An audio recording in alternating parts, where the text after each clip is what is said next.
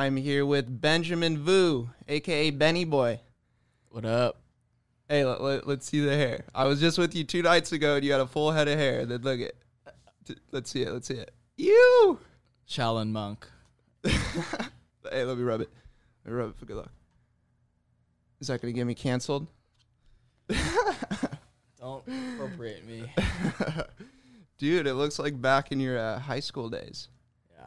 Sandy said that I look like a lot a lot younger, like 21. You do look younger. I mean, I look younger in general, but what made you do it? I don't know. I got tired, dude. I pay like 35 bucks per haircut and I did the calculations. Like, you know I'm stingy now, so like I wouldn't say stingy. You're you're being smart with money management and, and we'll get into that. How yeah. how you've come to find investing and Mm. You're smarter with your money. Thirty-five bucks. How often were you getting cuts? Two times a month. There you go. And then adds up. Times twelve is like seven hundred bucks, a, like a year around that. So. Damn. But um, no, I figured too. Like it's less on my ego. It's just one less thing with to worry about. yeah. my hair and shit. The hair, because you got the good hair days, the bad hair days. I mean. Yeah. Dudes still go through that too. You know what I'm saying? Just buzz it. Yeah. All right, man. So you went through some shit a couple years ago in regards to something that was completely out of your control, mm-hmm. where an adult had a direct effect on your life, mm-hmm. where literally, I'm not going to name drop, but she changed the course of your entire life. Mm-hmm. And I think at one point, correct me if I'm wrong, like you were obviously hostile and angry about the situation, rightfully so. But it's led you to where you are now and has opened up all these different pathways and I'm just super curious to to hear more about your mental journey having that life-changing experience. Right. You know, where you're a young man trying to make the best decisions for yourself and your future and your career mm-hmm. and an adult fucked you over. Yeah. So just just break it down, beginning to end, like what happened. Um, I may be backtracking a couple times, but just to start off, I mean, I was trying to be a, trying to be a firefighter, and um, I was kind of doing that my entire life from 18 to about 21. That's all I did. That's all I cared about. Busted like my ass, you know, volunteering 24 hours at the fire station, working at care, that's an ambulance like service and uh, going to school full time. But um, so just was like I, I got my first uh, background with Los Angeles Fire, and um, I'm a pretty honest guy, so I literally write down all of like my jobs and. Um, um, she had me work as a CPR instructor. Granted, I taught like one or two classes, but it, it's still like under my impression. I like work there. Yeah, relevant experience. You know? Yeah. So I put on my background.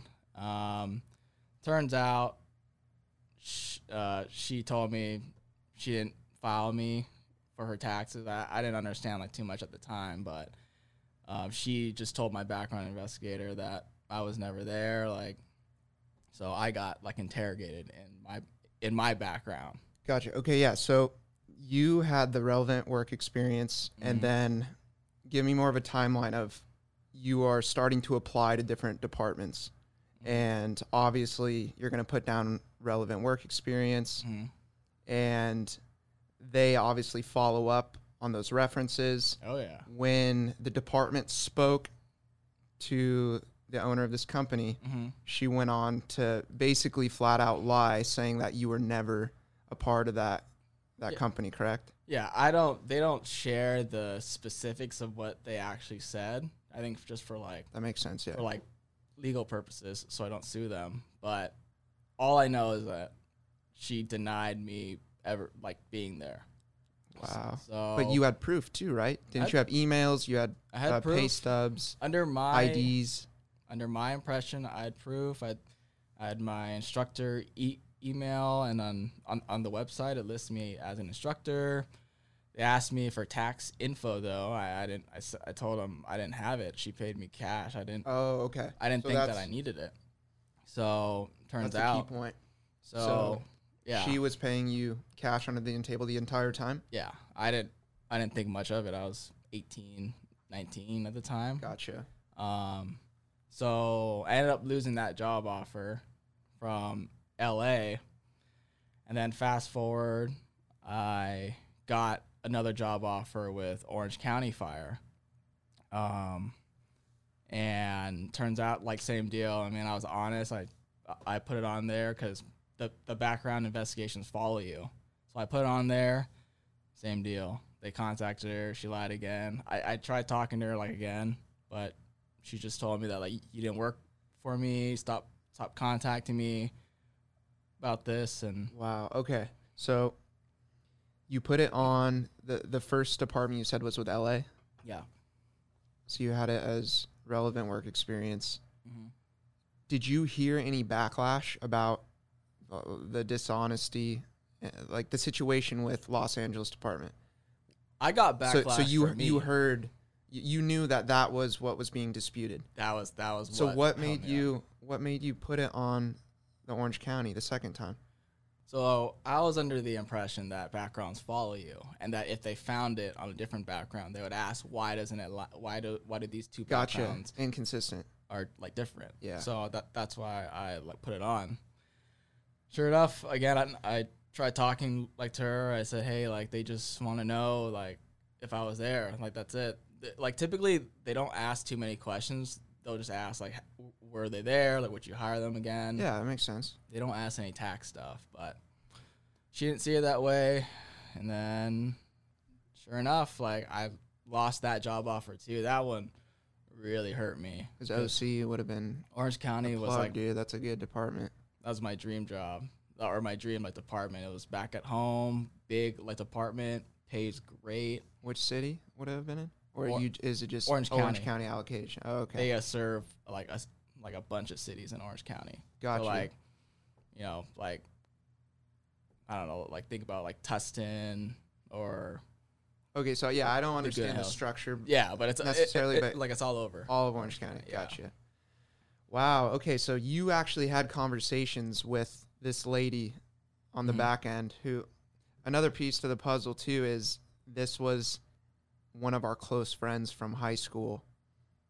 His mother. yeah, yeah. It was. and yeah. n- no I'm not talking shit or throwing any shade at him. Obviously, he it was out of his control, and I mean, I'm sure he wants what's wanted what's best for you and his mother at the time. We hear these stories with a lot of contracting work where people are getting paid under the table. So, how are those conversations on the back end? You're a young man. Mhm. She's an experienced businesswoman, quite wealthy already at the time. Yeah, I She's basically telling you to shut, like, shut your fucking mouth, kind of, yeah, or like, she she's just basically saying like get out like like I didn't claim you like I'm not trying to help you like just get out of here like like pretty much. wow. Um, uh, uh, like as far as her son goes, I mean, again, like looking at it from looking at it now, like I've I've come to a good place about it, but you know, he was in a like an impossible like situation, like help a friend who's telling like the truth or your mom. Mm-hmm. So um, I'm not even entirely sure if if he vouched like for me. Like he wrote like the letter to the background investigator saying that I was, but I don't know if he's truly sent that. I'm just gonna take it for face value that he he, he did. Mm-hmm. But um, yeah, it just I didn't get the job offer after. So, Okay, okay, so fuck, man, it sucks, especially at Yeah. the time. Like, you're obviously how many years later now? When was this for a timeline? LA was about when I was 21. That's that's when I got that uh, conditional. So that would have been 2015. Yeah, I think somewhere around there. I'm like bad at Well, you're Timeline. 26 now. yeah, Yeah, it would have been like 15ish. yeah. And then how many months later was LA to Orange County offer? Orange County was about a year and a half, like around that point. Gotcha. And, And what were you doing in between? Still EMT, like in that world? Yeah, I was doing that. I was uh, volunteering at a fire station as a volunteer, Mhm. just and working at care. and try, just trying to pay like the bills and then going to school full time. So I was like busting my ass, even though I wasn't really sure. Like I was just going to school just for the just for the paper, just to show on my resume, because that's all I wanted was to be a firefighter. So when that kind of got like ripped ripped away, I was like lost. I was just like, what the fuck am I doing? I, I mean, I can imagine you're you're one of the fellows in high school that's already starting your career path and busting your ass to better prepare yourself and g- get one step ahead. Mm-hmm. And the uh, rug was pulled out from under you. Mm-hmm. But after the second offer was declined, what was your trajectory? So did you get another offer or what?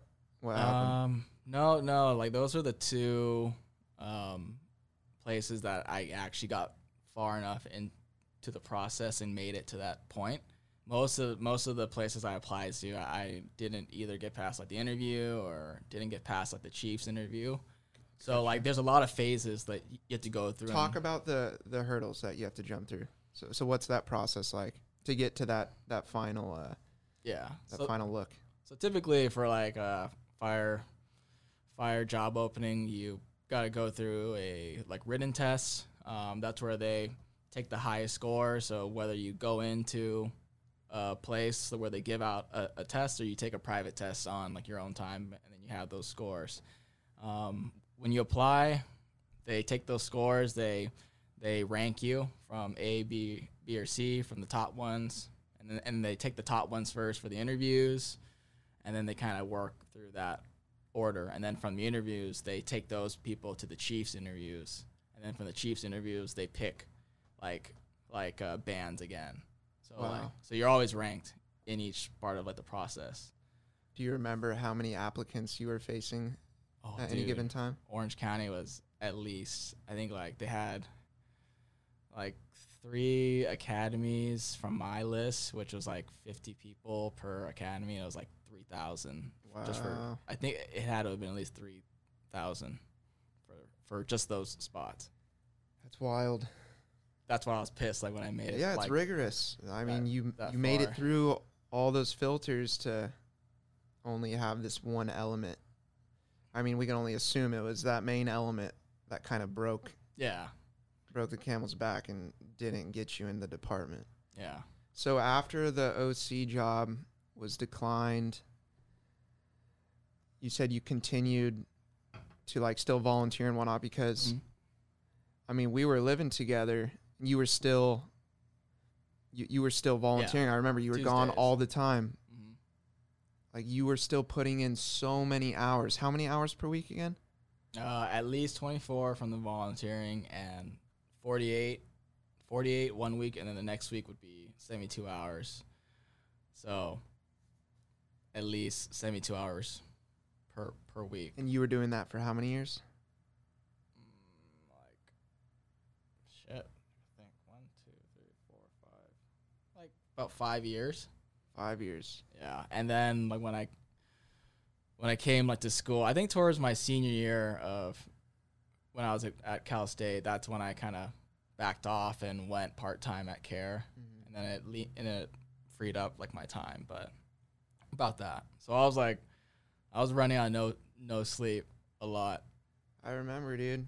You were um you were mobbing. You you were putting in a lot of hours still trying to fulfill that dream of becoming a firefighter. Like you had so many volunteer hours under your belt. Yeah. And flash forward 5 years now and you're you're no longer pursuing that field. Uh, no, not at this point right now. Um, I am not. Um, let's um sorry to cut you off. Let, let's talk about that transition there. So Orange County gets denied mhm. and you're already at school. What was your major at this point? Um, it was communications. Com with the emphasis in anything yet? It was like public. It was like something with the public. I, I PR? wasn't sure. I think I think that PR, yeah, public relations. Yeah, Okay. I because I was thinking about oh like Yeah. I could use this to talk on the news about like incidents. I- Mhm. It, was just like a bullshit like degree. I, I just wanted it like to look good. Yeah, but no, PR is um you could apply it. I started off PR as well Yeah. and then transitioned to advertising at the same at the same university, Cal State Fullerton. Yeah. Um, okay, so you're a comm major. When did you start noticing the shift in your mindset from? I don't want to stereotype, but we've spoken about this before. Like Mhm. the police firefighter mentality, you know, it's very. eh, th- There's a lot of commonalities, you know, amongst the personality, like the people that are going to pursue that kind of gig, you know? Yeah.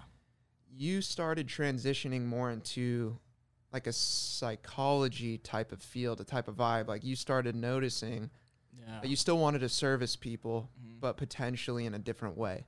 So Mhm. t- talk about whether there was some sort of moment where you just realized this is what I want to do, or was it books? Was it different materials that kind of led you to the new direction of um, of psychology and whatnot?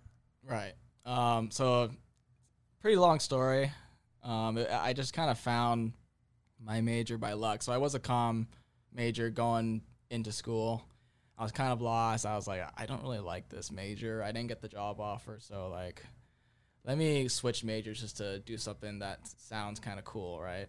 And then someone told me about human services, and it's like a kind of like a middle ground between counseling and uh, social work. So I did that. Someone told me that it's cool. Like you get to talk to people, you get to learn more about yourself. I, I mean, at the time, I didn't know what that that meant, but I was like, This was a major you're saying, human services? Yeah. Gotcha. so that's what I changed my major to. Okay. Um, and that's kind of where the whole change process started. Um, one of the core classes for that major was a course called character and conflicts. That basically just um, it's not therapy per se, but it's like a, a- therapeutic experience. Like you're set up in groups of like I think uh, like seven or six people with uh, two people that's kind of leading led the group. Um, and it's just to build like self awareness about you, and then and then the the uh, professors kind of like the kind of helps kind of guide the the exploration, and um, it wasn't until that point where um, he was pointing out stuff that I would be doing, so like um, behaviors that I was doing, my thought process, so um, so I started to realize that a lot of my life I was like a people pleaser, you know, like a, a lot of this stemmed from my childhood and then the ways that I adapted. So that's where I kind of learned the stuff about me. So like the reason why I even chose fire was because um, I didn't feel like I was enough of a man, like I was too weak, and that was something that could give me like value.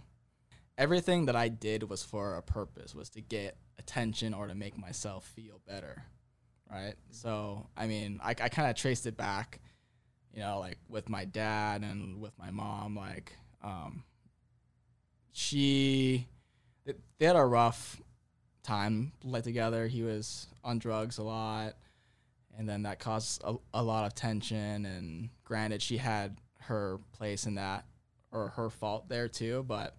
I mean, as a kid, you just see like your dad kind of like drugged out, and so you think that all all of like the problems that are going on are like his fault, right? So um, she would she would kind of make this um, she would kind of push me like to be better, to not be like him, and I had this like this negative view on him and and like um just not be just trying not to be a bad person. So I like a- like a lot of my motivations was to be better than him. So it wasn't coming from a from a good place. It was coming from a place of like spite. Like I'm gonna do this because I'm not gonna be like you. And, Wow. and then like a, a lot of those, because I remember a lot of those arguments when like it would kind of go crazy, and I, and I felt like I had to protect like my mom. Like he was never physically abusive like to us, but uh, I I felt like I had to do something, but I was too scared. Um, so that's where like the weakness mentality came about in like in me. I felt like like I wasn't worth enough. Like I wasn't like strong enough. Uh, Like uh, uh, like like a lot of things I chose to kind of put the armor on, like being a firefighter, getting a motorcycle, you know, like stuff like that. On the surface, like it looks like oh, like he's doing something good, but deep down, why was that? That's what my professor kind of probed out of me. He was he was smart enough, or not smart enough, but he was experienced enough to like point those things out like to me and let me explore that. Wow.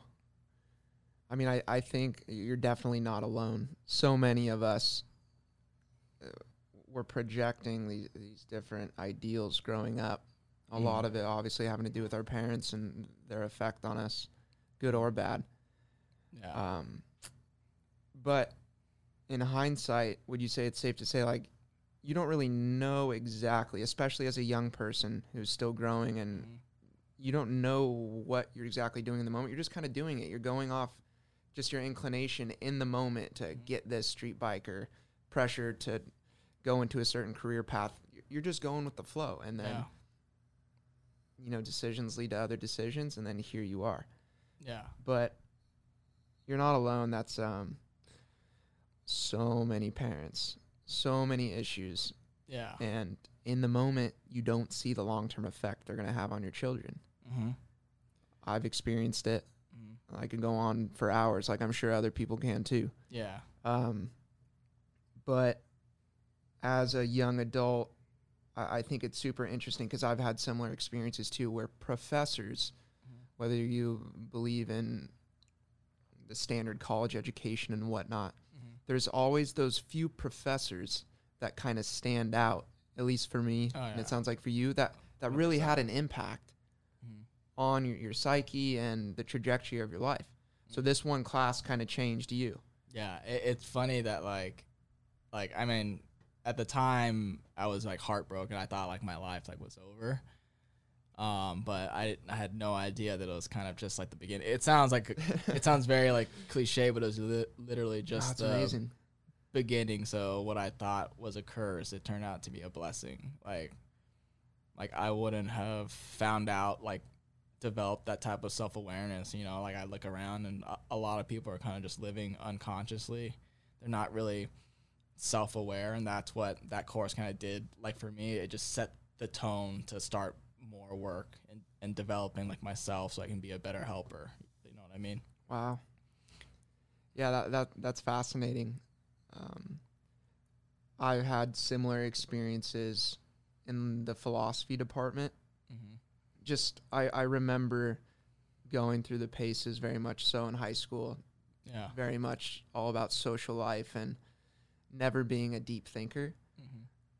but just going off intuition and where's the party at this weekend? What do girls like? I mean, all these different factors, young factors. We're in high school, you know what I'm saying? Mm-hmm. but it was finally like through some of these college courses where shout out professor granito at Mhm. santiago canyon college um, he, he was the first philosophy professor that had a big impact on my life to where you just you kind of start training your brain how to get from point a to point b to point c and Mm-hmm. beforehand if you were just jumping to conclusions and not really analyzing your own life how you interface with the world and whatnot it Mm-hmm. it those classes kind of reprogrammed how to think at least in my mind just to try to be as logical as possible obviously Yeah. with flaws still being a young man um, There's, it takes like uh, I, I feel like you you can hear like all this cool stuff like like this like like those quotes,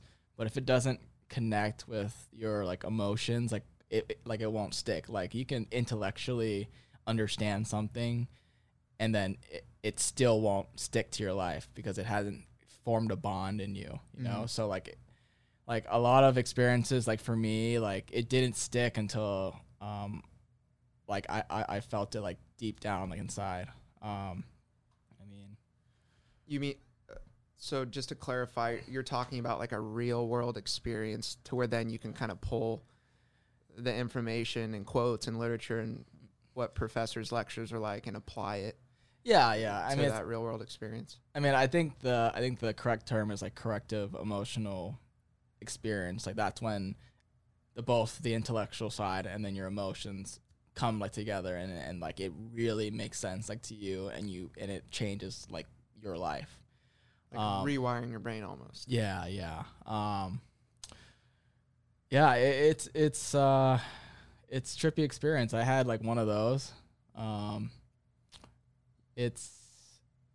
I I mean, like going back to my childhood again. I don't want to keep going back, but No, that's um, okay. If, I mean, if it's relevant to Yeah, like like like being older now and, and being able to look back ob- objectively on the experiences just to see how things have manifested. Um, like from my mom's side, like you know how she was always like kind of pushing me like to be better, do better, don't be like your dad. Um, I kind of had that mentality that like nothing's good enough. Like I'm not good enough until like you know i'm not good enough until like i'm better but that's like subjective it's like when does when's better right um and like it's kind of like mixed in with the cultural like with my mom like like you have to perform or else you get punished you know like i didn't like i was horrible at math and it's kind of ironic because i'm asian but um um but i was horrible at math so i'd always get like like hit because like, I didn't do a, a good math problem. And granted, like looking back, like she was stressed out because she had to deal with like my dad and then be a like single income like provider. So I didn't know that at the time, obviously. But looking back on that now, that kind of pushed a lot of her stressful like, behaviors. Because you think her, her motivation was still Was she wanted what's best for you. Yeah, it wa it was definitely motivated a lot by fear too, and that came out, you know, and it and it and it kind of like latched on, like to me, like I thought I didn't have value unless I performed, like unless I had something to offer, you know. Somehow, like it was never g- good enough, but um, that's why I, like I was needy, like in a ton of like with a with a ton of girls. I was like that, kind of like that. Like I keep blowing up the, the like their phone, asking like if you know where they at, like if they still like me, because Oh, I was like that type of like personality. Mhm. But um, uh, going back to the corrective emotional like experience, um, I met Tan. Um, he was uh, one of the ones that uh, he was very nice like to me. Yeah, so I know Tan. Uh, Yeah. he, he's one of the homies, but Mhm. just tell the the audience how you met Tan and kind of who who he is to you. Yeah, yeah. So I, I met Tan at Fullerton. I was part of a Sigma Pi, and then he was he was uh Frat boy. like my big. hey man, I was never I was never. don't judge me. frat boy. I'm just kidding.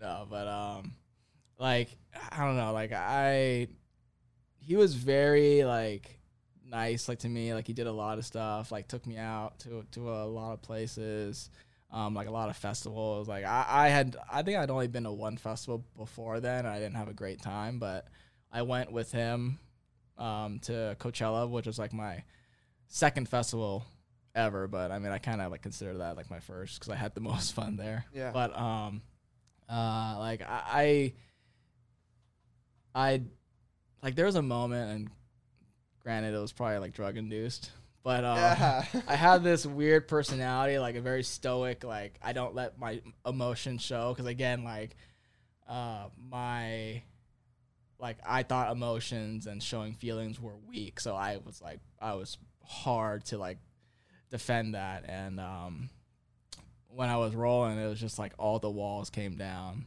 right? And then I just kind of like looked over and I'm like, why are you doing this like for me? Like, like I was like, like you don't you don't owe me anything. And he's just I don't know. He just looked at me and said like, oh, I'm always gonna be there like for you. And and we hugged and then that like it was at that moment when um I felt like someone loved me for me, like like it went in from in, like intellectual from the from the emotions and it came like together right there and it, all it took was that and granted it was drug induced but it brought down like those walls That's okay. That that's super interesting though. It- I I yeah. didn't know that the big one of the big transitions yeah was when you were on ecstasy at Coachella. yeah What It wa- what set? What set was it? If you remember, Dillon Francis for sure Oh hell yeah! i remember it like it was yesterday No way. it was that um it's a very that that's why it's like i mean people can kind of talk shit about drugs or have their own opinion but for me it it's helped it, it it's helped me like in my life and that's why i've been interested in, in in like a lot of that research that's using that for to treat depression and anxiety and stuff like that MDMA specifically, right? They- yeah I think they're bringing back clinical trials. They're I think they're in phase three like right now. I, wa- I was following uh, one of the it's like a it's like the founder from Maps. They do a lot of the clinical research with uh, MDMA, psychotherapy. 86. Okay, I was gonna say 70s, but They're in phase three. 86. Yeah, they um he the founder was on um uh the Drive podcast with uh Peter Attia. He's like a he's a doctor. He focuses on long longevity type stuff, but he brings in these these types of people. And when he was talking about it, I had just like it was like a couple months after my uh my like my first role, and I was like all like I was all over this. I was like, dude, like what is this stuff? Wow. Yeah. Okay, so you, you touch on an important point of obviously abusing any drugs, becoming Yeah. addicted is bad. Like you kind of look at uh, what the ramifications are health wise, Mm-hmm. physically, like to your mental state. You don't want to become addicted to anything like that. But you used it in that one moment. And then Mhm. o- obviously more times too, but it's not like you're doing it every weekend. So- yeah. so to focus on that one moment where it kind of flipped a switch, like your Mhm. brain was in a completely different chemical state, Mhm. and in the moment, surrounded by love, being at Coachella, at Dillon It- Brandt's set, Sah- that was Sahara tent, right? Yeah, it, Just dude, absolutely pumping. I mean, that was an experience that completely like shifted your perspective, you know. And so many people have those experiences, whether it's uh, mushrooms, MDMA, Yeah, um, acid, stuff like that. Mhm. But that's uh, that's fast. I didn't know that. I didn't know you, that's what happened I- with you and Tan. dude, I didn't know it at the time either. I was like, that's what I mean by living unconsciously. Is like, is like you just adopt those behaviors to adapt to what you had to go through. So as a child, I mean, you you you had to learn to do to survive during those times, you know. And then most of the time, you adopt those like, behaviors, and it and it carries on through your adult life. And if you're not aware of it, that's what the benefit of like therapy is: is that um, you get to develop more self awareness and be able to change it. Nice. Okay, so you have this experience. Um, do you remember going back to school or having like that Mhm. experience having a, a effect on your decision making like in the weeks and to come, you know? Like do you remember going back to school? What was that? Yeah, What was yeah. that like? I was just like, I, I don't know. I just felt like a weird connection, like to everyone. I- I just felt like, like that type of happiness, what like is possible. Granted, like I mean, I was still like rational thinking. It's like eh, obviously I'm not going to be that type of happy, but but All that type of connection and happiness is possible. You know, it could be possible in like a, a sober sense. Um, but uh, things just changed. Like I like I started to look at just look at all the look at all that like that research just to see like what was about this. But granted, I mean I was still a bachelor's. I didn't know all the science like behind it. I was just kind of like looking up on YouTube and seeing what was out there. But Interesting. Okay, so you are now at a pharmaceutical research agency, correct? yeah, Okay. So how did you go from All right, so obviously the fire department is slowly but surely becoming a thing of the past for you, especially mm-hmm. with your decision making for a career. hmm Um, when did you decide to to shift to where you're at now? I'm sure it was progressive, but right. So so I pretty much I mean I got that job like uh, Josh found me the person that like worked there and kind of got me uh, an interview there and uh, Josh Cooley. no uh, Josh Ong he, Oh, he was okay. a, he was another fat bro but um he got me he pretty much got me like that job told me about it. Um I, I didn't know anything about research besides the, the stuff I looked up about like MAPS and all that. But um it's a cool job. I mean I like it. It, it, it has got me involved with the research process like how it is kind of conducted in a sense. Um I think it's given me a lot clearer of a vision what type of research I like want to do which is more along the lines of MAPS but uh, it's a good job and it's helping me uh, pay for school. You know. Is MAPS a uh, acronym? No, uh, MAPS is the organization. I, I think it might be an acronym, but um, I, I knew we pulled it up, but let's hear. Uh, multi. multi uh, multidisciplinary association for psychedelic studies. Yeah. Oh shit. Yeah. Okay. So MAP's highest priority is sponsoring Food and Drug Administration drug for developing research into three, four, me- do you know how to pronounce it, the MDMA? Methidioxo methamphetamine. I just say MDMA. yeah, MDMA uh, assisted psychotherapy for the treatment of post traumatic stress disorder, PTSD. Mhm. I mean, that's fascinating. Yeah, you would think like I mean, with the whole stigma about drugs that's going around, you I mean, you wouldn't think that there's a clinical um, benefit to these drugs, but they're finding more and more research that it's helping a lot of people. And uh, I mean, personally e- experiencing them, it's like it literally changes your look.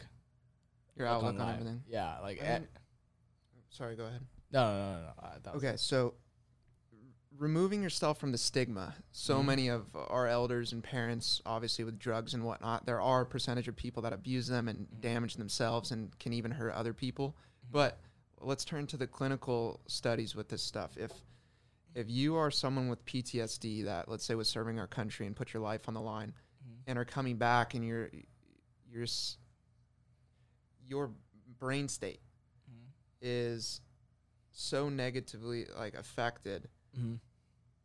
that you know your your life's traumatic like it sucks you're not you're not happy with what's going on the point being you analyze what the uh, the positive and negative effects are going to be and then you weigh and measure it if the Mhm. if we treat this person with this dose of MDMA Mhm.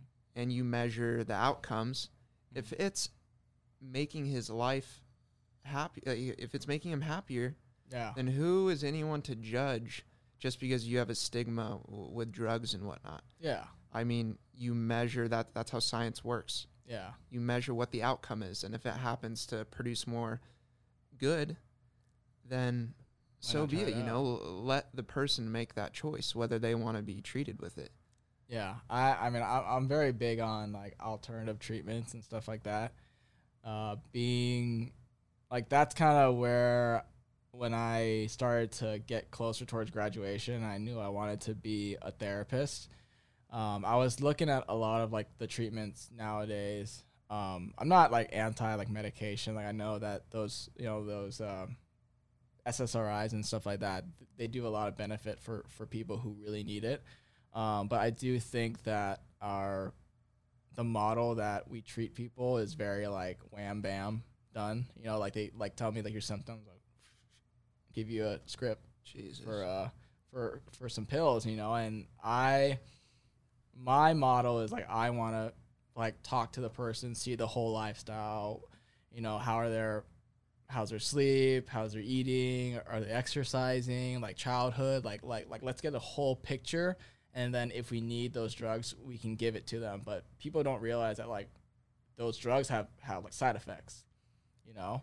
So if we can come from a more like holistic point or like a more natural like point of view we can we can probably like mitigate a lot of those side effects but that's just my view. I know that um i think i, think i remember like in one of my classes for like abnormal psych i brought up a question about like 5-htp like supplementation and that's basically like the precursor to serotonin. It, it's nothing like there's there's like some evidence that it could help with depression but um, I remember I brought that up in class, and it was got it got shut down like real quick because it was like, oh, there's not enough evidence. We can't talk about that. Shut down by the professor or fellow Yeah. students. No, no, like by the professor. Gotcha.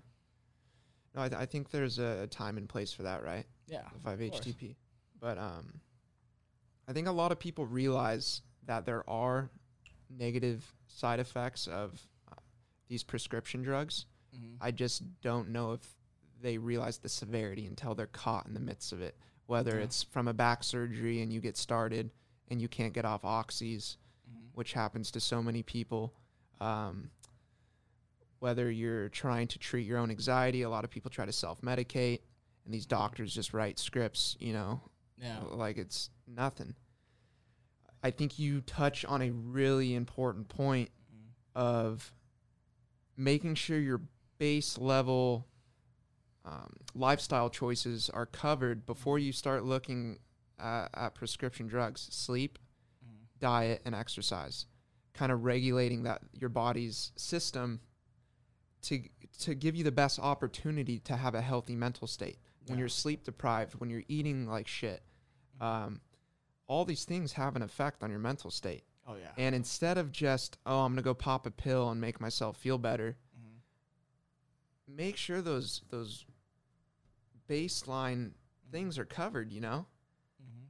And granted, some people are just chemically imbalanced and maybe they do need to be prescribed something to Mhm. let them lead a happy life. I'm not denying that in any way. I'm just saying that the focus needs to be on at least the focus initially, whether you're recognizing these problems in yourself and you're trying to self diagnose or you're talking to doctors, instead of just getting that script right off the bat, cover these base level lifestyle choices. Mhm. And I mean, I mean, you can perform these experiments on yourself. Yeah. sleep, deprive yourself of sleep. See how you feel.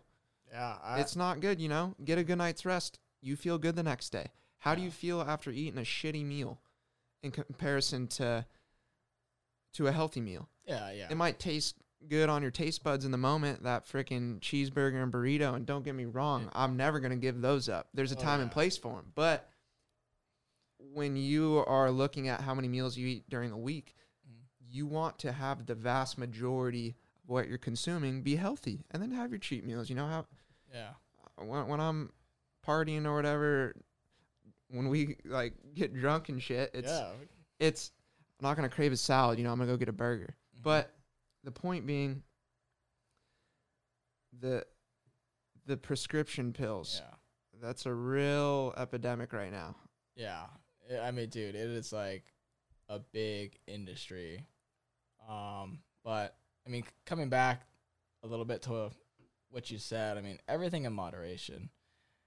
If you just moderate things, try to keep it healthy, have your cheat meals, like I mean, like we do. We like we're not like super Nazis about it. I hope people don't think we're not we're not like anti unhealthy food or like anti drugs. We're like we're all about a good balance in like in lives. Anything in excess is not good. E- even good, even like healthy things Exactly. are bad in excess. You can still get.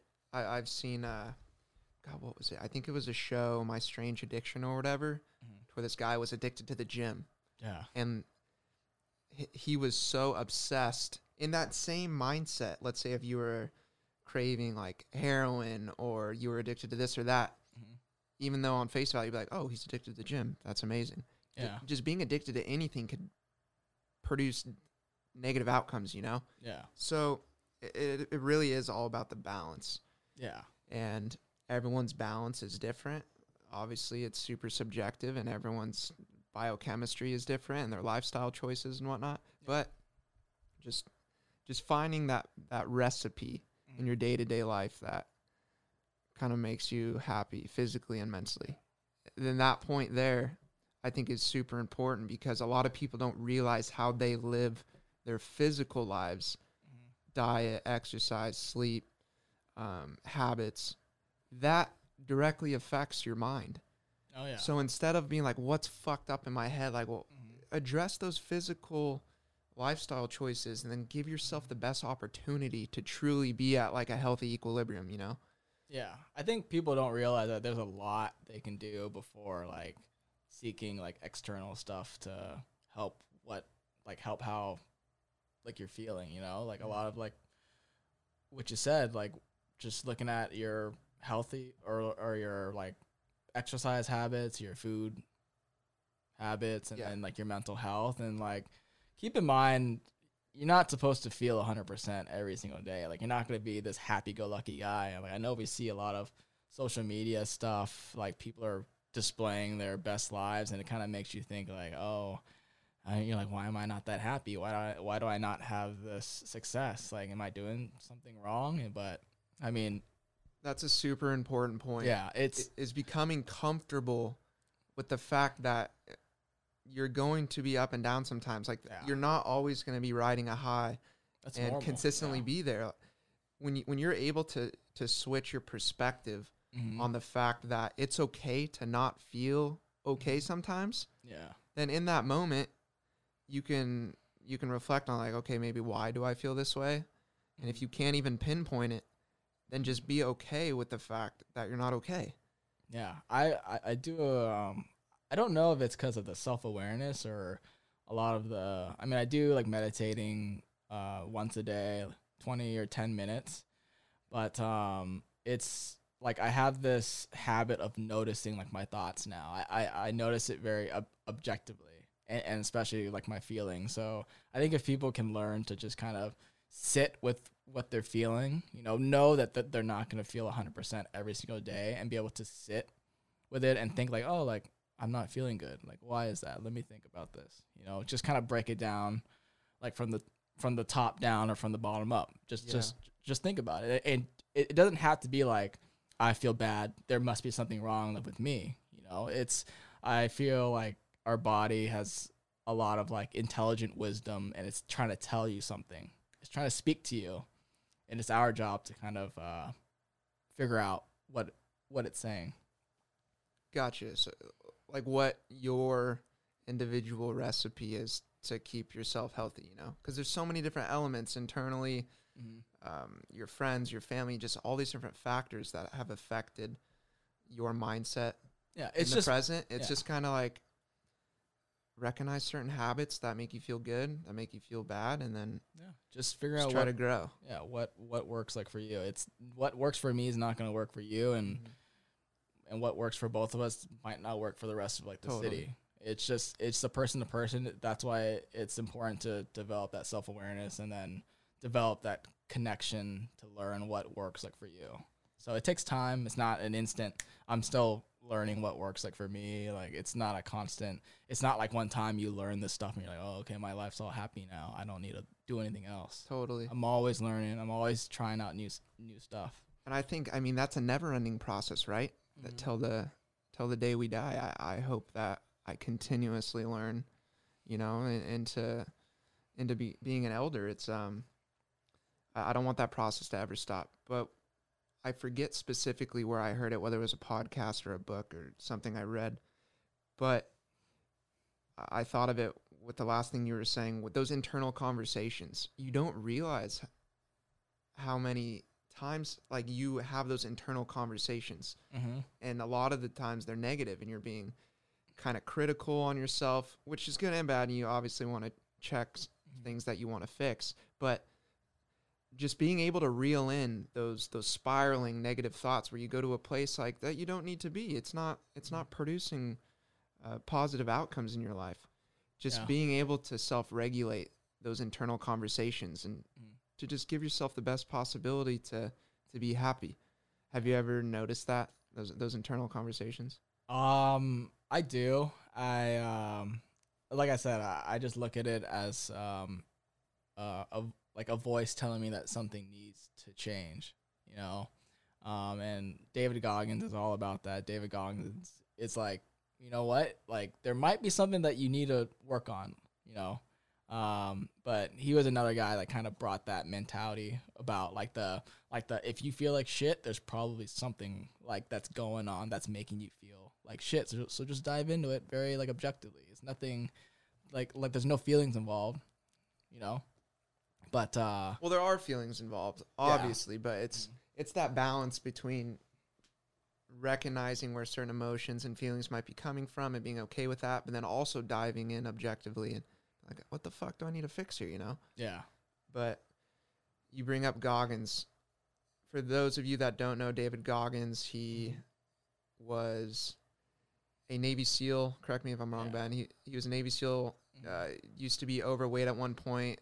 Yeah. Has publicly talked about being weak in the mind, Mhm. and he has developed a system that works for himself yeah, which is very extreme in terms of discipline and diet and he's very Yeah. much on the extreme extreme side of the spectrum but it works for him that dude's my hero, man. dude look at that that's crazy He, I mean, in his book, uh, "Can't Hurt Me," is it's a phenomenal self help book. It, I mean, we've we've we've talked about it yeah, like before. I it's still haven't listened to it though. it's- big audiobook guy. yeah, it's literally like one of the most practical self help books, and he talks about a lot about his childhood and the traumas that that he went through and how it affected him, um, and how he kind of developed those negative personality traits, like getting fat, kind of having a weak mindset, thinking that um, he's not like good enough, um, and then you see this transformation. So he's almost telling a story, and then each chapter is like a challenge for you.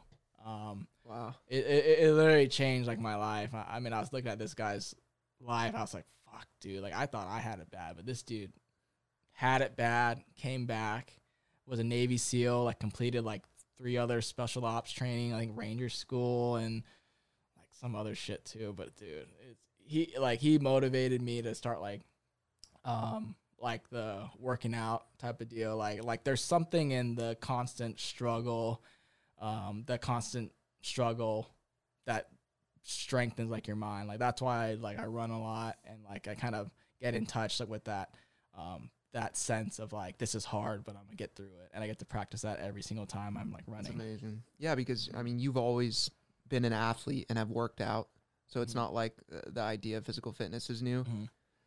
I think he just brought you to the next level, right? Kind of Yeah, it's kind of taught you how to think about it in a different way. And you and shout out to Trent Brockamana is one of our best friends. Mhm. You guys are now um, running marathons. So you started off at 5Ks, which Oh, would have been what like a year and a half ago, two years ago, yeah. and you've progressively you're you're running marathons now. like in the course of a year we did the I think the first 5k was the pediatric uh it's like pediatric fundraiser 5k I, I forget exactly but um it was about a, a year later like we did a couple half marathons in in like the middle and then almost a year later to the dot we did the LA marathon right before the whole covid stuff hit Wow. so like right after that, that next week, the whole COVID stuff shut everything down. But uh, we were fortunate to have done the marathon. It was it was an ass kicker, you know. Um, It's amazing though. Yeah, dude, it's amazing what people can do to like motivate you, like to do other stuff. Um, I don't know. Imagine imagine how many people he's helped Oh, through yeah, just publicizing his own mindset and experience. yeah, I mean, you're just one individual out of all the individuals that have bought his book, listened to his audiobooks, have seen his content online, Mhm. have followed him on social media. He he's actively changing people's lives through his story and Yeah. just projecting his mindset, you know? Mhm. And if if you can if you can grasp onto it and pull some sort of positive and apply it to your day-to-day life, it's fucking amazing, you know? That's what this is all about. The whole point yeah, is to to gain insight from other people to try to apply it to your life and I think he's definitely a character in the 21st century that's going to be remembered yeah. I think for, um, for putting forth that. Yeah, I think my life would definitely be um in a different place if I didn't have, have found his book. You know, it, it- like just like if I never met you or like or like anything, like like we find things for a reason. Things happen. You you meet people for a reason, and they change you, whether you want to like believe it or not. They have an impact on like your life. Your job is to figure out what purpose is there for them you know like like every i mean I, I like every i'd like to think that the stuff that happened like to me um was just kind of like a chance encounter but it it made me who i am you know like i, I wouldn't have kind of developed this new men- mentality if i never went through my past like struggle I, like if I was raised in a perfect home, I wouldn't have been this guy. Maybe I would have been a businessman. I don't know. So it's just trippy, like to look back and just how like every little thing had to happen. Like if one little thing was off, your trajectory like would have been off. Yeah. You know? You know, every, there's obviously uh, levels and variance amongst uh, the perfect household, you know, in air quotes. Everyone's fucked up. I truly believe everyone has a little bit of Yeah. A little fucked up in them. You know, we all have our anxieties. We we all face different challenges, but it's interesting when a lot of a lot of interesting people that end up having a big effect on the world, Mm-hmm. they come from a life of struggle. Mhm. They come from these challenges that make them go the extra mile. You know what I'm saying? Yeah. And it's uh that's fascinating. I, I forget the exact quote, but it's soft or hard times produce Oh, hard yeah. men, soft times produce soft men. Something along those lines. Hard times produce uh no what is it? Yeah, hard so- times that produce hard, hard, men. or good men. Good men create so, uh good men create easy times, easy times create weak men, weak men create hard times. I think it's it's Yeah, almost like a cycle. Yeah, yeah. It's definitely a good quote, but um Well, because think of it like if you go through a life of struggle as a parent, mhm. what is the consistent story? You try to make life easier for your kids. Mhm. And sometimes by virtue of cushioning their life, Mhm. you create soft, not as strong minded people, Yeah. if that makes sense. Mhm. And maybe that cycle repeats itself. Well, I'm trying to, I think there's a way to break some of these cycles though, Mhm. through just modern ways of communicating, Mhm. podcasting, the, the ability to just tune into people's lives and whatnot. That's not uh, being projected by major news outlets and TV stations and stuff, but just having real life conversations Yeah. that we can all help each other and like no do you know what there's a way to be a good um a good i don't want to say coddling but a parent that that's trying to make your life your kids lives easier but it's also teaching them the virtues of hard work ethic knowing that like Mhm. this balance this concoction is going to produce good outcomes and Yeah. obviously no one knows that everyone does the best they can with Mhm. their circumstances financially and uh, with their mindset but I, I think that just having these open forum conversations and diving in to figure out what your recipe for success is Yeah. like that's what it's all about I think knowing that like that like someone is also going through something that you're going through, like it kind of helps you like mentally. You're like, oh, like someone feels the way that I feel. It's not just me. Again, like social media, it's it's the best part of people's lives. I gotta keep reminding not only myself but like uh, other people too. It's like you're like we're always comparing ourselves as much as we like to think that we're like humans and we're like we're like so so much smarter. We're we're still animals. We still like evaluate ourselves on hierarchies you know? So just looking at d- different people it still affects us.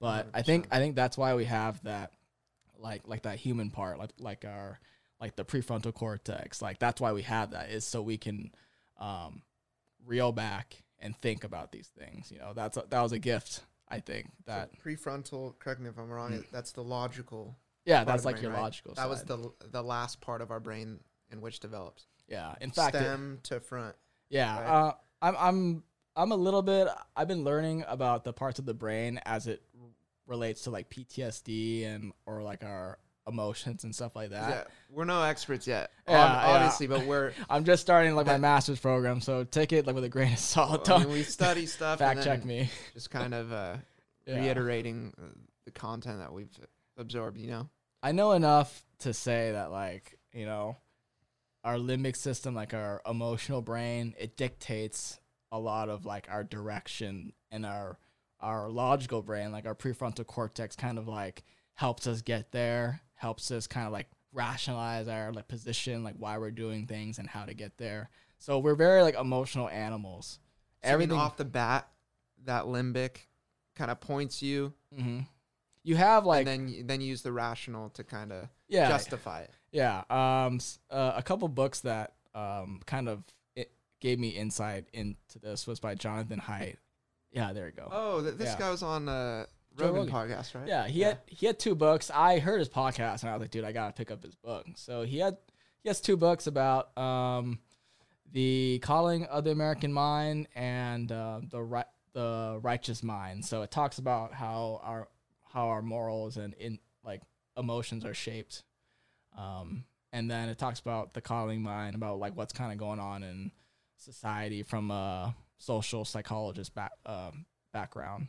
But it's very interesting just to look about or just to like read about. the coddling of the american mind Yeah, I gotta go through a couple times. Like like these types of books with like jam packed information, I like to read through them twice or twice or three times through just Makes to sense. Dense. just to get dense material. yeah. But I mean, just the gist is like from here, like from what I got was that we we're emotional animals and we use our prefrontal cortex to justify our positions. So we makes think that we're being rational, but in reality, we have a- an emotional leaning towards some side, you know? So even like like when someone says some crazy ass shit that you don't agree with and then you have this almost like a like a like a visceral like backwards like movement kind of like what is he saying, you know? Yeah.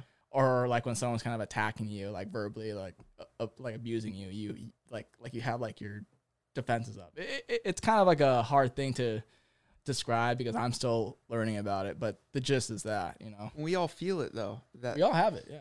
the difference in you can tell when you're having a conversation f- from a point of logic to Mm. your heart's not really racing. Uh, You don't notice a change in um, like the tone of your voice. Everything seems kind of consistent. But then on the flip side, you know when you get emotionally charged, Yeah. when you usually say stupid shit that you either regret or you're just like, "Fuck, how did it come out that way?" Yeah. You feel you feel yourself go to this emotional place Yeah. and that's that's not the best place to hang out when you're talking about complicated issues Mhm. like politics and um Yeah, you see a lot of that right now. oh Yeah. it's, it's there's so much there, people are so emotionally charged and triggered and Mhm. we got cancel culture right now and all this different stuff it's yeah. I, I don't want people to, to deny their emotions because I think they have a important part like of just Yeah. being human and I- I love the um The the passion. that pa- comes, yeah like, passion I, lo- I love the passion behind it but when you're talking about issues Mm. where uh, you're trying to allocate money in a government to fund programs that are going to shape millions of lives Mhm. when you're the president of the United States when you're the governor of California I, th- for one I think it's an impossible job it's absolutely insane but Mhm. I would just hope that our leaders are coming from that place where instead of being emotionally charged, you're trying to come from a place of logic where you want to weigh and measure what the good and bad outcomes are going to be. Nothing's perfect. Mhm. I don't see that though. I, I don't see it from our leaders. I, I Yeah. definitely don't see it from the majority of the public, especially people on social media that are that are Yeah. projecting these these complex issues Yeah. in almost a poster board story Mhm. When you're talking about the, the the concepts associated with like BLM or the Trump administration's decisions or how we're dealing with COVID Yeah. there's so many complex elements Mhm. that are just being dumbed down to a single poster board story with some bullet points Yeah. and You could find literally like I think I think coming back to I mean I want to jump around but um I think that's kind of like the importance again that I'm stressing about self self awareness is is learning more about your yourself and how you like react. It will give you a lot of strength in dealing with your emotions and how to deal with other people. So so so just knowing like the emotional uh like like like the emotional brain type of deal you you would realize that oh like most of the time i'm not rational and i'm not going to be able to see the times when i'm irrational most people will see it in me so just like it just developing that like self-awareness but um oh man i lost my train of thought. No it's okay. Yeah. so let's bring it back to um when you when you started diving into this this world and then it, it was MAPS. That so your general direction now is you want to work for ma- the company MAPS or where do you see yourself going after your current job? So, I mean, that's kind of a problem. Like with me, is that I want too many things. I know for a fact right now, um, I want to do psychotherapy for people. You know, either with individuals or families or groups. Um, I want to do that, but I'm like researching or like learning about like uh, so much other stuff, like social psychology, cognitive, like psychology, neuro psychology. There's like so many fields. I think it's hard for me to like really narrow down. I'm just learning more about these this stuff. so let's talk about your master's degree right you're you're Mm. just going uh, where and then for what? La Verne. It's a it's for psychology. Nice. It's uh with an emphasis in like marriage and family therapy. awesome. Yeah. That's amazing, dude.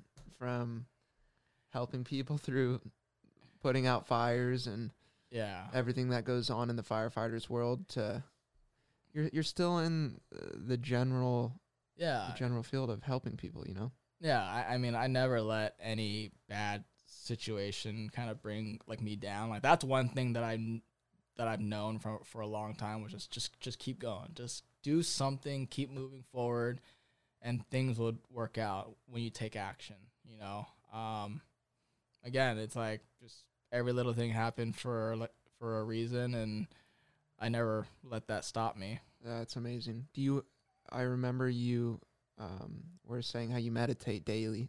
When when did you start? When did you start meditating?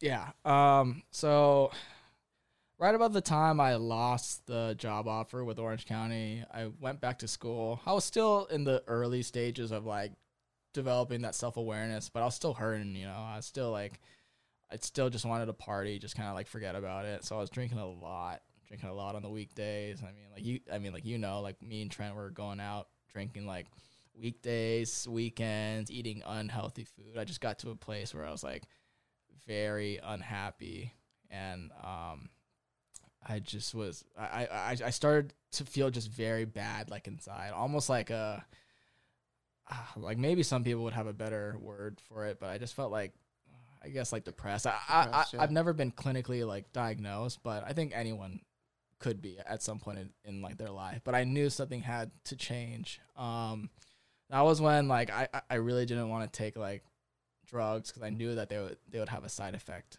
So um, I was really getting into like alternative treatment treatment options, and uh, meditation like was one of them. So uh, that helped me develop like that like that connection between like my mind and my emotional brain and like the thoughts that like come up. It's just the kind of like the act of just noticing the thoughts. Uh, you can probably go on YouTube and look at a bunch of different YouTubers who describe how to like meditate. But Gotcha. That's amazing. Yeah. So the word I was looking for was habits. When you started Oh, developing yeah. these healthy habits, so med- meditation being one of them. Mhm. Is there anything else besides what you run? How many miles a week now? Consistently do cardio. Yeah, uh, so I do. I mean, I do five miles. I, I try to do five miles a day or thirty miles a, like a week. Wow. Sometimes I don't get to that. I, I, I'm I'm not Hey, like Grant, just thirty miles a week. That's it. Thirty miles a week. I don't. I mean, it. I mean, I mean that was just a test run for like just to see how it make me feel. Mm-hmm. Um, because I was like testing out like what could I do to possibly help myself like feel better. Yeah. And um, so like doing that, eating more like healthier foods, and then uh, working out. So I kind of like you like you've known me playing around with different diets and stuff like yeah, that. yeah. But uh, I I think just having a good balance of like the 80-20, like eighty percent healthy, twenty percent Yep. un That's what I'm on. yeah, there you go. Uh, but um, so as far as like being being like healthy, I, I mean, I just make like a vegetable smoothie. I have one each day and work out.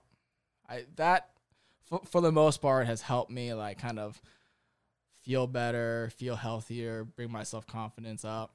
Um, Are yeah, you still sorry to cut you. Are you still doing plant based for the most part during the week? No, no. So um, I switched it to just having like a vegetable, the smoothie. So it's just like basically like one of those big ass like salad Yeah. boxes from like Sprouts or something, and then just putting that whole thing in a Vitamix, a couple apples, blend it up. I just chug like uh, about twenty ounces of that like a night. Oh, so you do it at nighttime. Yeah, Gotcha. that night. I mean, it's worked like for me. I mean, that's mainly just to get the veggies in. Cause uh, there's another thing. Like, uh, so this is more like new stuff I'm looking at, but it's like the connection between the gut and your mind. So they talk about like I was looking at like like some research that I think what 80% or 90% of serotonin is made inside like your gut. Interesting. I've heard of this, like the microbiome and stuff. Yeah, so I I mean I was curious about it. I was just like, you know what, maybe like the way I'm eating too is affecting like my moods. Um I'm still learning more about that. I, I don't want to give false information out, but like I've noticed that at least eating a little bit better has helped my mental health Mhm. And just working out. Um, but yeah, that that's another That's thing I'm looking up. Because okay, so let's go through a standard uh, day during the week. Okay. Whether you're intermittent fasting, just beginning to end, what's your diet looking like? okay. Um, I think it's. I, I So you have wake like up, yeah Meditate, breakfast. yeah so- When what? Yeah, so I usually wake up like 5 a.m. I do my workout, uh, come back, meditate. I usually keep it, keep myself fasted. I don't eat usually till like 10, like 8, 8 a.m. Okay, so you're up for point. three hours. Yeah, so I, so I like to use that morning just to work out and like read and be calm, and then and then I eat. I eat like just eggs, eggs and rice, Heck yeah. typical Asian breakfast. So a lot of people will will like yeah, that's my breakfast too. Egg, e- and you know, rice. you know how much white rice I eat. Yeah. uh, but um, and then I go to work and come back at five. I What about lunch? You know. oh know, yeah, sorry. I at for lunch I just it's usually like whatever that my mom makes. So I'm back at home now because uh I can't afford to move out and well, pay for grad school. school. Yeah, yeah. Yeah. so all that rent money is going there. So it, it's literally like whatever she cooks. But my morning breakfast will usually consist of eggs and then oatmeal. Nice. That's it. So It- let- let's throw it back though to when you, because you were living, we were living together, and I Mm. remember seeing like what your diet was. So when you're on your own though, like, so let's remove the f- the fact right now that your mom is providing lunches or whatever. If you were on your own, you would still have probably that s- that similar breakfast, but consciously, like, what are you gonna feed yourself for lunch if it was like your choice? If Mm. money wasn't the issue, you know. Oh, like I mean, my typical go-to is like some sort of rice, like a white rice, brown rice, or quinoa, and then for the protein, it's usually like or like organic chicken or some sort of like vegetable, like broccoli. I, I'm a creature of habit, so I eat the same thing every single time. So I mean, it, if I thought back to when like I had a good like routine, it was like brown rice, chicken, and broccoli. It's Gotcha. so uh, carb, very simple. protein, veggie. Yeah, that's kind of how I conceptualize my food now. If I'm not having a cheat meal, it's like I still want it to taste good, but at the end of the day, it's fuel. And I know I operate on a yeah, I operate best on a healthy diet. So Mhm. protein source, carb, and a vegetable. yeah. And there's many different combinations where you could change up flavors and meat choices, veggie choices. Yeah. But then my, for me personally, that white rice is staple. Mhm. Breakfast, lunch, dinner. You know. Yeah. Okay, s- but sorry to cut you off. We're focusing on your diet. So then, you get off work, Mhm. dinner. Dinner. it's it sounds crazy. It's just I eat the same thing, dude. Nice. Sometimes I'll mix it up. Like you've seen me make like a vegan vegan sandwich with like the tempeh, like, like the smoked yeah, yeah. tempeh with God, the lettuce. fucking disgusting. Sorry. It's okay. It, The it ain't like that bacon, but I tried a bite of it once, and I'm like, oh my goodness gracious. I don't know. It, it, it's an acquired taste, but uh, but I'm a simple tofu. guy.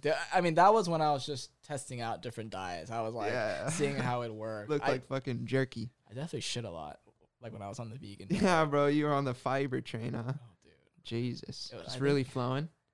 I think I had like 40 grams of fiber like a day. I was pooping a lot, but anyways. Yeah, bro, poop master. over here. Um, but I have, notorious for that. yeah, and then I uh, have that veggie smoothie. That's right there is like 10, That's 10 grams gnarly. of fiber and stuff. Like See, that's healthy. So, like, I, I like to break down what we're consuming day in and day out, just so people understand what it's like. To really care about your physique and your health Mhm. the work it takes if you're gonna go to the store and shop healthy, if you're gonna meal prep and cook healthy. Yeah. It's you know like when w- if we post, I mean I do this sometimes. I'll post a picture of my healthy meal on on Instagram. You know, Mhm. it's not like it just magically appears. You know, it takes work. It takes effort into into definitely a lot of cooking and figuring out what tastes good and all this food preparation and whatnot. It's not like it's just being Yeah, I think I think that what that's what drives people like away. Like it's usually easier to buy like the fast food stuff, yeah, yeah, yeah. and you know it's it's an investment. You're you're making an investment in like your health and and obviously like when you're first adjusting to things, like it's gonna be a little bit harder. Um, but it's it's just like sticking through it. Like I know how it feels like just to adopt like adopt a new habit and try to stick to it because like there's days where like you really don't want to Mm-hmm. either wake up early or you really don't want to work out or you really don't want to like eat healthy like Yeah. like you're gonna have those days and if you can just think like those are the most important days where you need to do it because that's where you develop that discipline to keep going forward you know but that's just my take on it because like people think that i love running people think i love running uh, that i love eating healthy it's like no man I Right? wait. I think one day out of, out of like the month, like I really want to work out. Like maybe that's about it. And then the rest of the That's days I wake up. I'm like, fuck, man, I don't want to work out. I don't want to meditate. I don't want to read. I don't want to do this shit. I want to just like, like scroll on, like my phone watching ASMR like videos. That's my God, dude. Can you believe that shit? This guy's obsessed with ASMR. I I don't know, man. I love. Fascinating. I mean, you're not the only one. It's not my cup of tea, but what in the fuck? People chewing into the mic? I feel like it, I feel like it's an Asian thing. Like a lot of Asians. like Really? it. yeah. I don't know. I just noticed a lot of Asians. We can, uh, like do it. We can do some ASMR in here on these. No, don't do it. Just like No, it's a wrong audience. Uh, no, I'm just kidding. I'm uh, But uh, yeah, it's. Inter- I wanted to touch on. You wake up at 5 a.m. every day, or at Mhm. least when we're not like going out enjoying ourselves or whatever. Yeah. Just y- your standard discipline during the week is 5 a.m. yeah. See, that's fucking gnarly. A lot of people don't. They don't have that discipline. You are work. You are working out before you go to work. Yeah. You know. I uh, the main reasons for waking up early, I just um want to get more hours out of like my day because I notice that when I'm when I'm up in the morning, that's when I'm like the most productive. Like I don't already have ha- like if I wake up late, go to work, my brain's already fried from like the work, and I can't focus on the stuff at night. So I like to. So I prefer to wake up in the morning, get all my stuff done. There's like there's like a peaceful, quiet when you wake up at 5 a.m. No one's really up, so you really get the time to yourself. So I really amazing. like like even Trent will like bitch at me because he wants to work out like in the morning, but I tell him like, hey man, I'm sorry, I, It's me I want my alone time. Yeah, yeah, it's me time. So give me some shit. But Much respect, because I. Uh, I mean, you go to bed early, so you're still, even though you're getting up that early, you're getting seven to eight hours, Yeah. correct? seven to eight. Um, sometimes I mean it, it's not perfect. Like sometimes like if I don't like if I have a hard time falling asleep, I'll go to bed or I'll wake up a, a little bit later. Yeah. But 5 a.m. is pretty like standard like for me. Gotcha. It's a sleep, dude. Super important. Mhm. Who's the um? Who's the leading sleep expert? The- Matthew the Walker? Englishman. Matthew Walker. Matthew Wa- the one that was on uh TED Rogan? Talks and Rogan. I think it's Matthew Walker. Yeah. Yes. That's him. I Matthew just got his book. Walker is the leading sleep researcher, or one of them in the world. Absolutely amazing. Uh, he's an English scientist. Go back to the Wikipedia, please. Thanks. Uh, English scientist and professor of neuroscience and psychology at the University of Berkeley. So he is saying that there's like deductive evidence when uh, Mhm. during clinical trials they'll they'll remove um, they'll, they'll have a, a group of per- people that are getting a full night's rest, seven eight hours, and then they'll diminish sleep on another Mhm. uh, group, and they can they can measure mental and physical states Mhm. drastically get diminished based on sleep deprivation. Yeah. So, um, just the ability to like process information, it, it has an effect on your mind and body. So, Yeah. I, I think it's so important to get sleep, dude. I, That- I yeah. try to get seven to eight every night, and I'm usually pretty good about it. Like I'm blessed that I don't yeah. suffer from insomnia or anything. I, I've found what works for me to Mhm. have a, a restful or yeah, restful nights of sleep. You know, Yeah. um, His his, his. Rogan podcast. If people want to check it out, you probably get better info like from me. Try no, or like hundred percent. better info there than for me trying to like re- like re- recall it. But um, I think I think the thing that stuck out like for me, um, from this podcast that like, I think I think they like did a study b- between two groups, groups that got a full seven to eight hours, and then groups that got I think they restricted them to like like five to six hours or something like that. And then he said that like the the five to six hour group they had uh, DNA damage after like I think Oh, like yeah, something like remember after a week. It was like nuts. I, I was like, what the hell? That was re- what really motivated me to like start going to bed at, at like seven or seven or eight o'clock, or, The or get- the like recovery is so important. yeah, like getting to a full seven or eight. But I mean, if people like want to check it out, like he has a book too. Uh, why why we sleep? haven't checked it out, but I'm he sure talks a lot about it in. in that. He's got a TED Talks and then also a JRE podcast episode. yeah, Once again, his name's Matthew Walker. So like you can obviously kind of tell that like a lot of my um almost like lifestyle changes have been through these types of things that I've been learning about off of like Joe uh the podcast from uh, Rogan. So I adopt like different principles that I hear. I'll, I'll try it out and and then if it works then I'll then I'll keep it. You know. Yeah, absolutely. I, I think that's important to idolize these people, Mhm. and if you can apply it and have a positive change in your life, why not? You know, we want to idolize Mhm.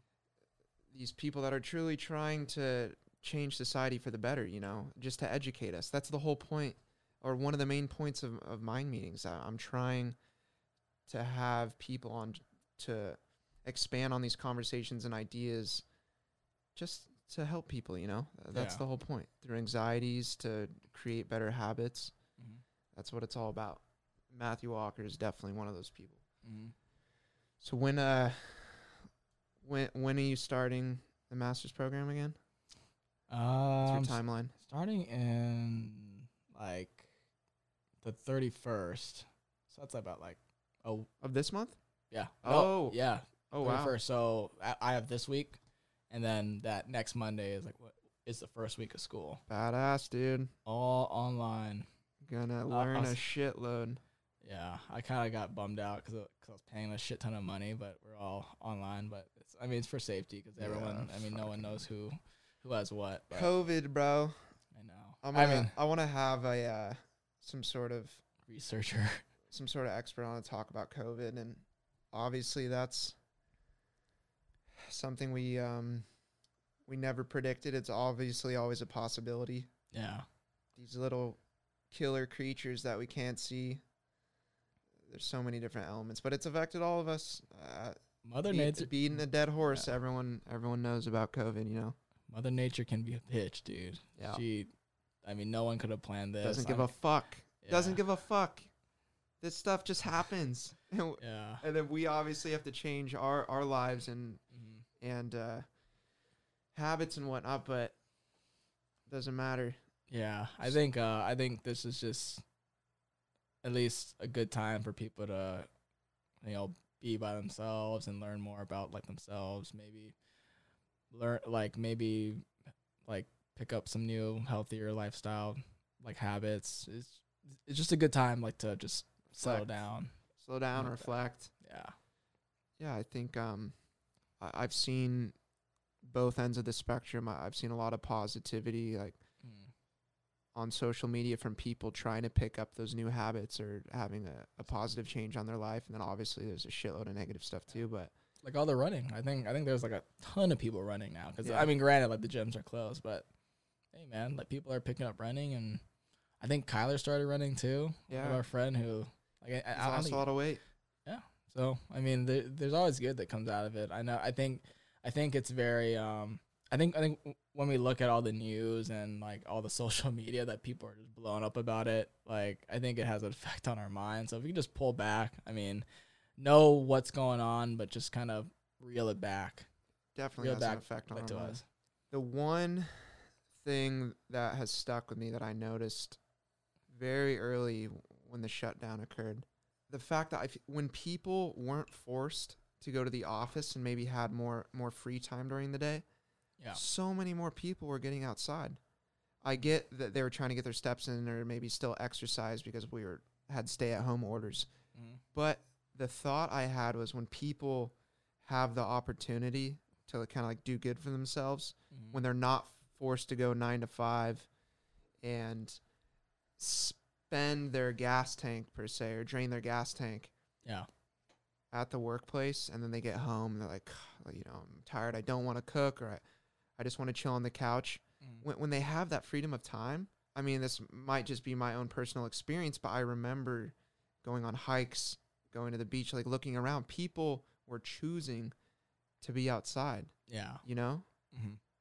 I don't want to say one with nature. I mean, we're in freaking Orange County. Like I, it's it's Yeah. very far removed from rural nature, but I think everything I is saw nowadays. so many people outside.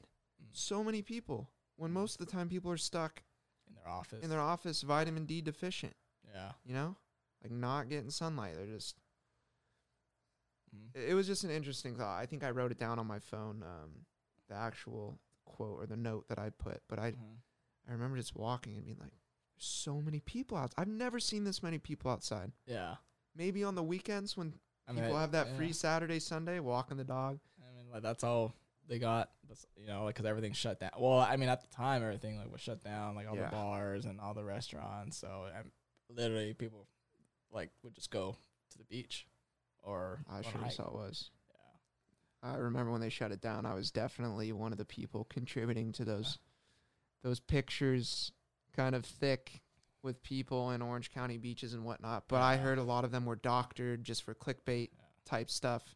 And I remember being there. It was kind of crowded when it opened, but Mm. it wasn't that bad. And then Newsom Newsom shut it down without contacting the mayor of uh, Newport. I think? Newport.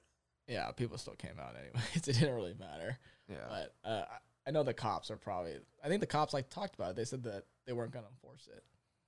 Yeah, I think they still had some sort of like a, They had like they a were- barrier. Yeah, they, they were doing some stuff, there. but they're uh that's that's a whole nother conversation of um the mental health effects of COVID and Mhm. you know Yeah. because I remember sitting in on Sophia's who works for OCTA. Mhm. Um, Sophia is one of Ben and I's close friends. She was sitting in on one of the meetings with the mayor and city council members, and they were saying that they had like six, six or seven cases in the huge Hoag Hospital down there in Newport. Yeah. But that their main concern, this was dealing with uh, the beaches being forced to close. Their main concern was mental health because, like I said, very few cases, like people with COVID that were in beds, you know, Yeah. like severe enough to do that. Their main problem was people calling in complaining of depression and like suicide and mental health aspects Mhm. to where they're like, we don't want the beaches closed. He was, he was basically projecting that it's gonna cause more damage closing the beaches because right now we are getting a lot of complaints and Mhm. concerns with mental health, not COVID. Yeah. And by virtue of trying to protect the people closing down the beaches to minimize COVID, yeah. you're increasing all these mental health issues. Yeah.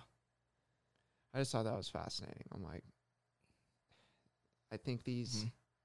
these main the governor and and these people that have a disconnect from the actual Mhm. complexities of these individual cities need to leave it to city officials to do what's best for their city. For example, in Newport, the mayor was he was disappointed that Newsom didn't contact him Mhm. and have that conversation. What do you think's best? He kind of just put down those executive orders and Yeah, there's Uh, no okay. like there's no dialogue anymore. Everyone's just kind of like just kind of doing what they think is best without like consulting with another party. I mean that I mean that's common like nowadays. Yeah. Everyone I mean, look at the politics with the Democrats and the Republicans. No one can come to a conclusion. I think with the with with like the stimulus bill, like no one no one could come like together. They were when they wanted to do an extension for the for like the stimulus package or something like that. They um it was just like they would just keep going back at it. They were like ah, like we want this, we want it's this. dude, it's so bipartisan. It's or I'm Yeah. sorry, it's part. They're not agreeing on it. Yeah.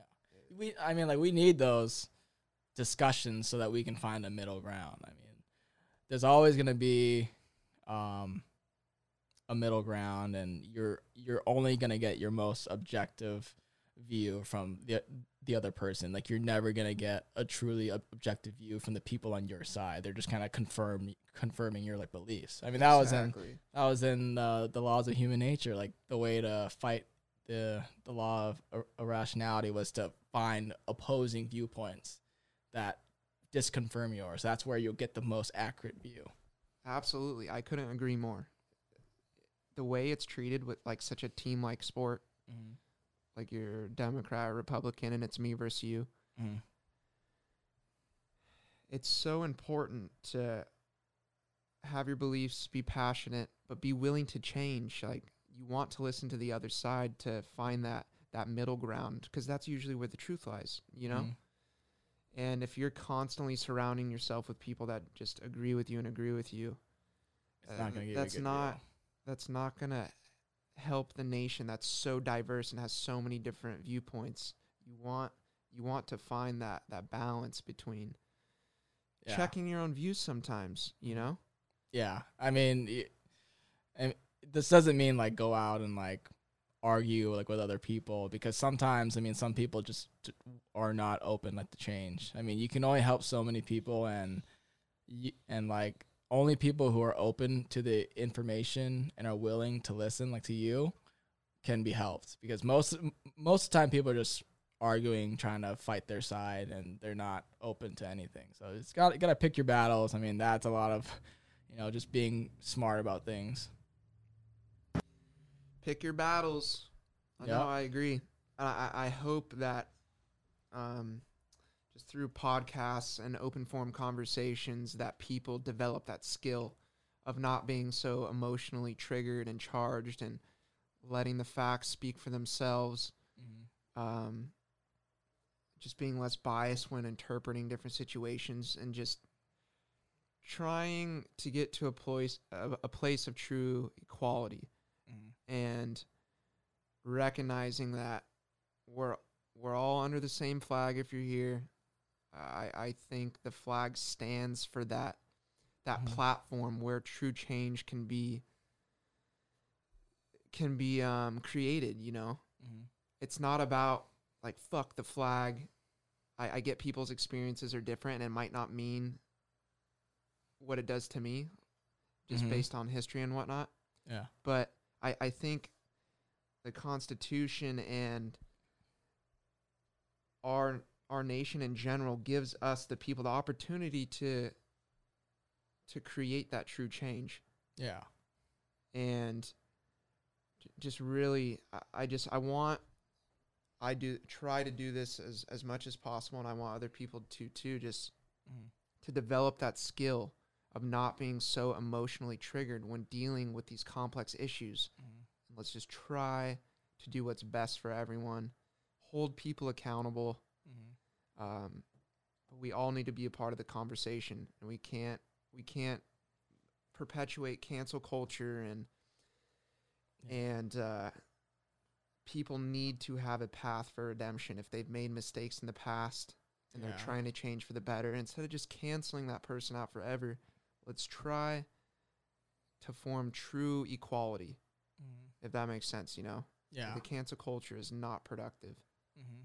Yeah. Um, yeah, I get very uneasy, you know, like um, their movement's very good. I, I think like they're they're calling a lot of people out who are doing bad things, which I think is great. Like we need those people who are out there, but um, it's kind of like that moderation. It's like where is it necessary? When is it not like necessary? You know, what could be solved with a direct private conversation with an individual and when does it need to be publicized and called out on like social media you know? So uh, that's just my deal. Like i like to do just address problems like that. Like if someone's treating someone wrong i'll do it in private. But if it needs to be solved like publicly like it is what it is. But but you're seeing like nowadays it's almost like a mob mentality. Like they're they're they're gonna swarm on someone who's made a mistake. And whether it's it, it was called for or not i mean that person deserves a chance to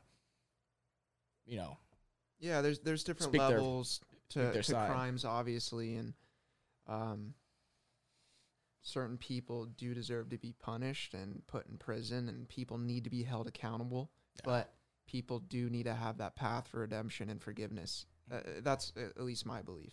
Yeah I think that creates a more f- forgiving, uh, free society where people aren't scared to speak their minds because they're not afraid of getting canceled. You know, it, it takes one post, one comment, or and then it just spreads like wildfire. yeah and that this is something that we're all dealing with that's very un- it's unprecedented Mhm. you know we've never had the ability for the common folk for that individual to interact with so many other people not just in your community but your country and around the world when before it was manipulated by mainstream media and uh, Right. very few organizations that had that kind of pull Mhm.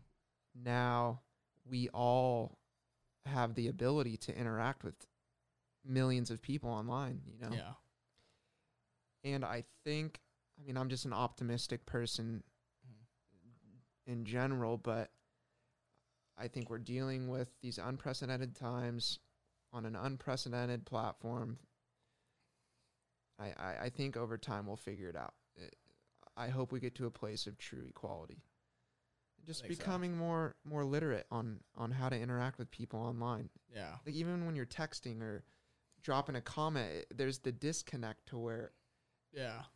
there's so many nuances that are, aren't picked up unless you're sitting across from someone having a face-to-face conversation where these keyboard warriors are, are dropping stuff that they would never say to someone in person Yeah, I think I think there's um, I mean they've I, I- forgot what book I read that was about it, but they talked about like the mirror like neurons.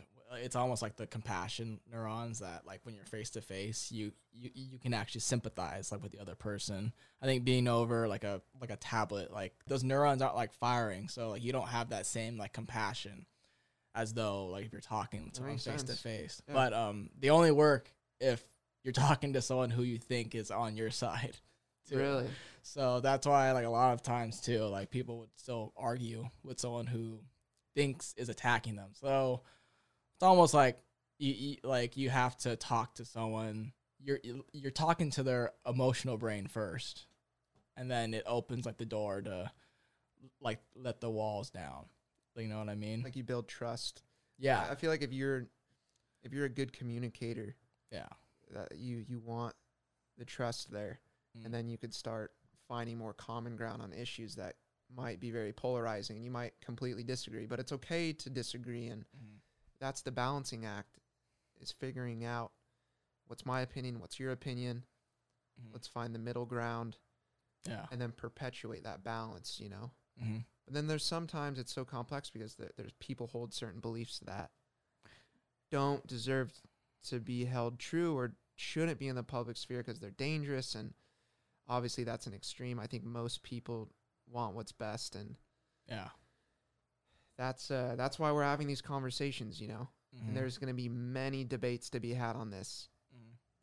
I th- I know I'm gonna have heated conversations with people that uh, necessarily um, I don't agree with or they don't agree with me, and that's totally fine. I, I'm open to that, and I want to hear their perspective, and I want to give them a platform. Mhm. My main goal is to have people's voices heard. I want to give I want to give people that platform to speak their mind, whether I agree with it or not, and that that's only going to help bridge that gap between people being scared to speak their minds. You know, Yeah. that this is going to be an open platform for those conversations. Mhm. That's that's why I wanted to have you on, you know. Thanks. But Noble, all right, I think uh, we're gonna start wrapping this up. I'm I'm very appreciative of you being on, man. You're Mhm. uh, you're one of my best friends, and just watching your growth, my growth, us growing together, Mhm. and uh, I'm so excited for the future. I'm so optimistic. Uh, I mean, if you maintain that love for life and just try to improve yourself and your own life and have a positive effect on other people, I mean, I think that's what it's all about. And the future's bright, bro. We're still a couple young men Yeah. many many years to go but this is just the beginning i know for your career and Thanks, i'm dude. excited thanks for um thanks for sharing like personal stories about growing up in your past and Mhm. you being able to overcome as a young man the rug being pulled from under your feet Yeah. i'm i'm sure there's so many similar cases where people spiral out of control maybe that one single event created an a plethora of of terrible outcomes, you know. Yeah. But you reflected, you actively thought about your life and your internal feelings and you listened to advice from professors and friends and Mhm. and here you are now, man. So, Yeah. anything uh, anything going on in your life that you want to tell the people b- people before we get out of here? Oh man, I'm pretty pretty basic. I like to keep my my, my life pretty simple. Um, but I mean, I hope that what I shared helped somebody out there. Maybe got a nugget of nugget of wisdom out of that. I'm not a smart guy, but I, Yes, you are. You humble Yeah. ass motherfucker. I do my best. But No. uh, thanks for having me. I, this was good talk. Yeah, man. All right. Thanks, y'all, for tuning in. And uh, with that being said, talking goes a long way. We'll see you next time. Thanks, guys.